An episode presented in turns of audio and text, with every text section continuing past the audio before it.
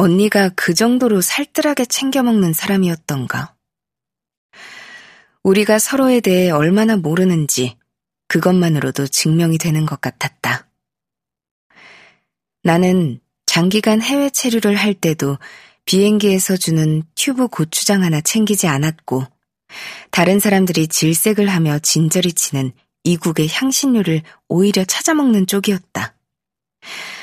집에서 독립한 후에는 김치를 담근 적도 없었다. 아파트는 침실 하나에 거실과 주방이 연결된 형태였는데 나는 손님 대접을 한답시고 언니에게 침실을 내주었다. 나는 주방 식탁을 책상으로 쓰고 있었고 늦게까지 원고를 쓸 때도 있었다. 언니가 거실 소파에서 자겠다고 우겼지만 내가 침실로 밀어넣자 별수 없이 침대에 누웠다. 그런데 다음날 아침 일찍 일어난 언니는 살금살금 주방을 걸어 다니며 뭔가를 씻고 끓이기 시작했다. 내가 깰까봐 조심하고 있었지만 그게 오히려 신경을 긁었다.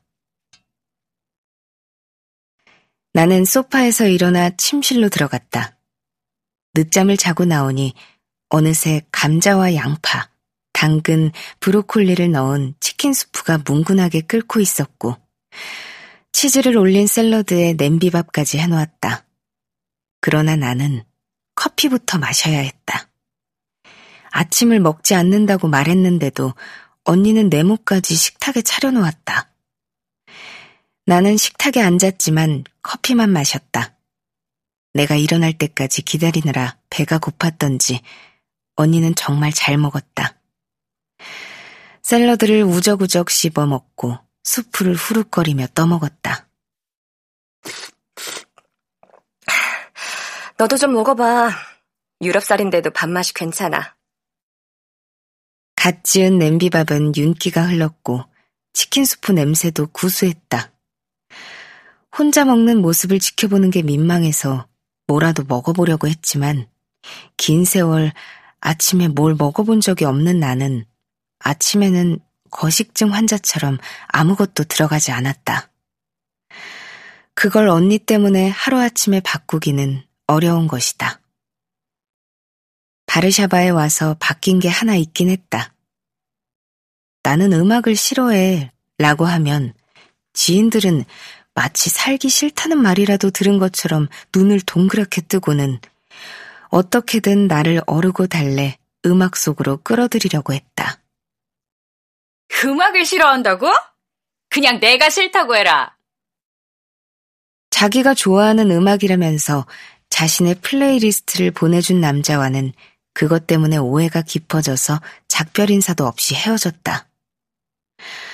스트리밍 서비스 회비까지 대신 내줬는데 어떻게 그럴 수 있냐면서 무시당한 기분이라고 했다.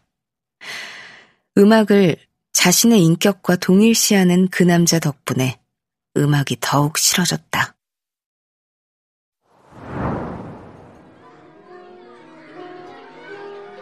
집을 떠올리면 피아노 소리가 환청처럼 따라왔다. 피아노 소리가 들리지 않는 집은 상상이 되지 않았다.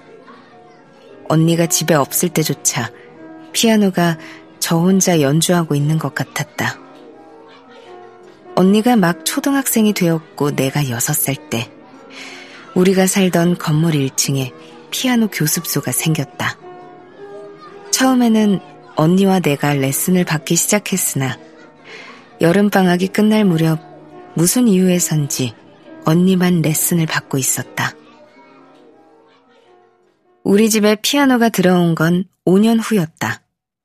상고 출신 공채 직원으로 입사한 아버지가 마침내 계열사 사장에 취임한 것이다.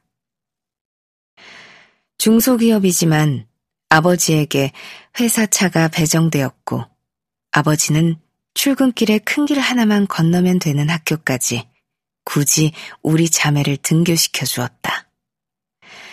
언니의 피아노 교습도 본격화되었다.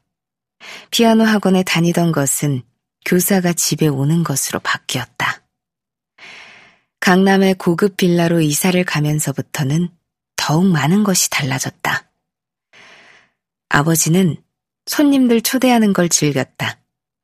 대부분 회사의 간부들이거나 바이어들이었다. 엄마는 가구나 조명으로 집안을 꾸미는 일에 열심이었고 수영과 마사지로 몸매와 피부를 가꾸고 요리 학원에 다니기 시작했다. 손님들의 술자리가 길어지면 빠지지 않는 절차가 있었다. 피아노 연주였다. 아버지는 언니가 자고 있으면 깨워서라도 피아노를 치게 했다. 잠이 덜 깬 언니가 투덜거리면 엄마는 언니의 등짝을 찰싹 때렸다. 양 볼을 꼬집거나 찬 물수건으로 얼굴을 문지르기도 했다.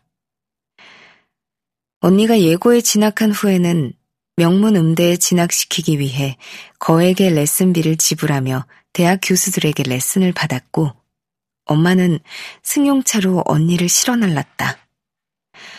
언니의 피아노는 아버지의 자랑거리였고 중산층에 진입한 상징 같은 거였다.